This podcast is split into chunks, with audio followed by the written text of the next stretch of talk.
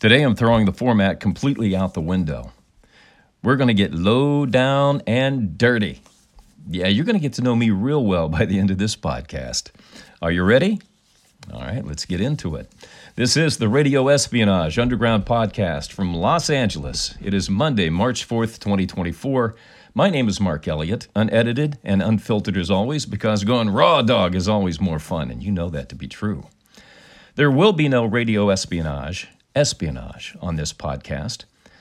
No FNQs, no shoutouts, no email. Just you and me going mano a mano. Saturday morning, I went to Starbucks, as I always do, and I was standing in line when a young man standing behind me with a Stanford t shirt on, pretty clean cut looking individual, blonde haired, blue eyed, taps me on the shoulder and says, Excuse me, can I ask you a question? Can I ask you a question?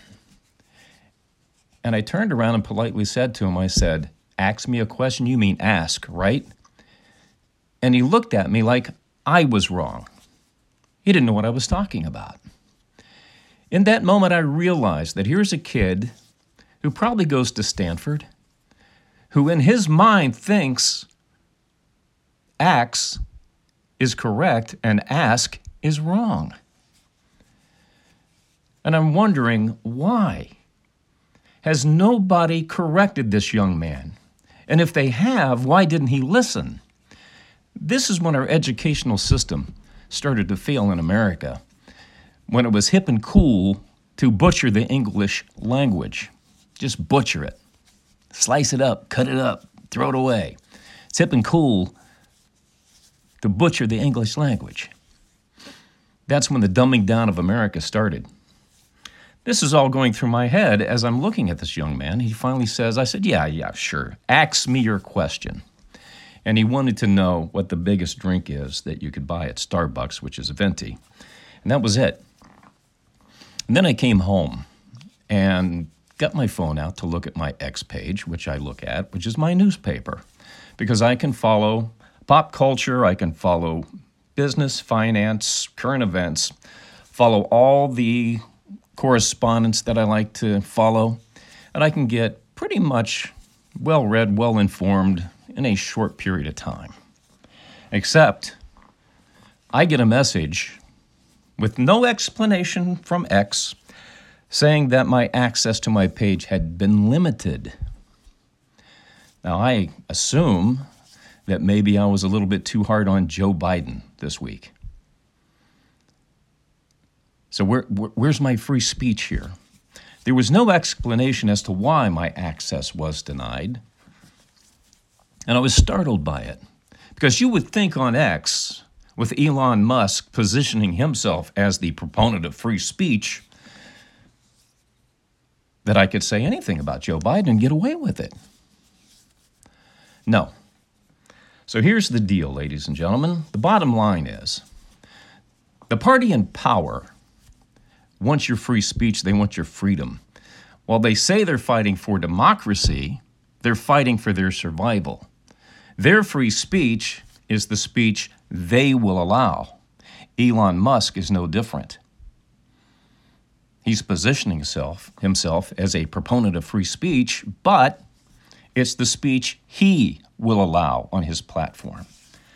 So I, this, this happened to me, by the way, in December a Twitter feed I set up in 2007 that never had a problem. Not once was I ever reprimanded, denied access to my page by Twitter. And I have never changed the way that I respond and react and post on Twitter. Never. 16 years, this feed, almost 4,000 followers. Access denied one day. No explanation. Just your access is denied. I sent them an email asking them why, and I got your standard response, which was, You broke our bylaws. I'm like, Okay, which one? What did I tweet differently from the past 16 years that caused you to cancel my free speech? That you're a proponent of, X, Elon? Sent him another email yesterday because I was really fried as I thought about this. Dropped into my X and I saw that my followers had been restored and the people I follow restored. But the damage is done as far as I'm concerned, ladies and gentlemen, because, like we talked about a couple of weeks ago, I said that you can go out and build your franchise on social media, on owned media, be it Facebook, Instagram, TikTok, X, any social media site. And if they don't like something that you post, they can eliminate you immediately. If you're depending on followers for an income, gone overnight. So the free speech is as long as you're using their free speech the way they want you to use their free speech, you're fine. Step out of bounds, you're out of there. So tread lightly, my friends. Tread very, very lightly. Now keep in mind, I didn't use any kind of profanity at all. I think what it was is that I probably was responding too many times to things being posted on all the different multiple news platforms that I follow New York Post, New York Times, Washington Post, USA Today, Fox, CNN.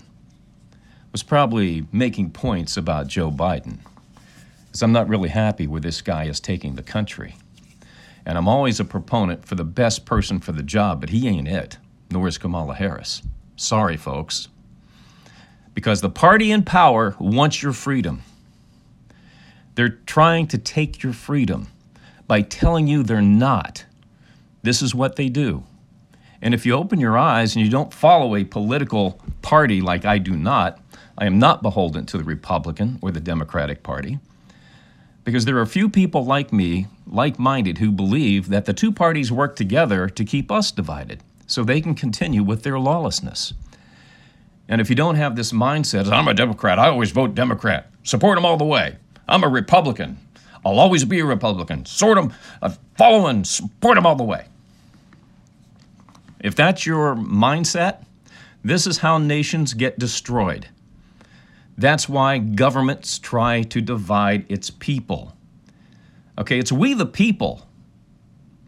Now, what I thought was funny the other day when President Biden visited the border for the first time was trying to be polite, trying to appeal to Donald Trump. Join me. Why does Trump have to join him? He doesn't hold political office right now. Maybe he has influence, but he's trying to say, well, let's not, let's not forget who we work for. For three years, we worked for Joe Biden. Now he's up for election. Let's not forget who we work for. Let's not forget who we work for, the American people. I'm, I'm going to give you this. Every politician does it. Okay, they come and tell you what you want to hear. Once you're elected, they go do what the hell they want to do. Both parties. But if you open your eyes and not be so dug in to your party and think about what I'm saying, it's right there in front of you. Divide the people so we can conquer. Divide and conquer. This has been happening going back to the Romans for crying out loud. So wake up, people. Wake up. You're losing your country. You're losing my country. At the end of the day, I'm at a point in my life where it really doesn't matter. But I do care about you. I do care about the future of this country and where it's going. I don't have kids. I don't have to worry about anything. I just hate living in a country that is divided, where you have people who feel like, make America great again. No, no, I don't want to make America great again. I live here. I want to live in dirt, filth, and stink. I want to feel when I leave my house that I could get murdered. That's what I want. That's I that that's the America I want. I don't want to make America great again. Are you kidding me? I want to live in dirt, filth, and stink. God. Yep, you can tell me that I'm crazy off the rails on the crazy train, gone if you want to. That's fine. That's fine, but I would feel guilty if I didn't try to explain my feelings about this and where we're headed as a country, I'm just asking you to not be so dug in and look at what is being said by both parties. And I think you'll realize divide and conquer is at play. What you're being told is not what is being acted out. So think about that because we've got an election coming up in November. And I'm telling you right now, the party in power is the party that wants your freedom. The government wants your freedom. Think about it. All right. I got one more in me. Don't go away. I got one more. But this is a fun one. This is a fun one. Victor Wembanyama plays for the San Antonio Spurs. He is going to be the next face of the NBA. Uh, if you haven't watched this young man play basketball, treat yourself. Uh, he's buried in San Antonio, and uh, we don't get to see the San Antonio market that much. Uh, but he's special. You know, Colin Cowherd said this the other day that we get a generational player about every 10 years, and I agree with him.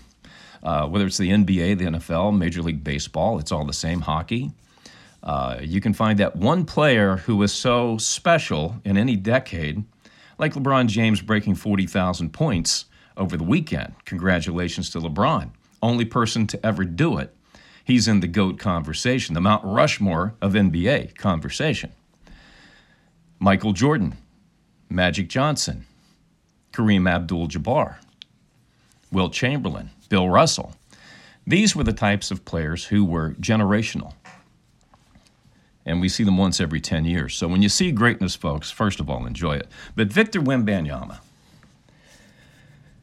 every media outlet that I read, that I watch, that I listen to, refer to him as Wimby. Wimby. He's not Barney. He's not Big Bird. Learn his name. Learn his name. Victor Wembanyama. I know there are people who have a problem with more than two syllables. But if you make the effort, you can actually do it. And if I was doing NBA play by play, my God, what a fun name to play with. Three point shot, slam dunk, wham, bam, yama. That's fun. But they want to call him Wimby. He's tall. He swings, he sways, he dunks, he shoots threes. He's Wimby. Look, kids, big seven foot six Wimby. He's friendly. He won't hurt you because he's Wimby. He's Wimby. Not Barney, not Big Bird, not some circus freak. He is a young man that deserves to be called by his given name. Is Wimby on his birth certificate? I don't think so. No, I know we like to give athletes nicknames. I know we like to give them nicknames. Okay, so I could accept Wimby once in a while. But you never hear him called Victor Wembanyama. You just never hear it. Least I don't. Maybe you do. Maybe they do in San Antonio. But I live in Los Angeles. I don't go to San Antonio. I don't listen to San Antonio radio.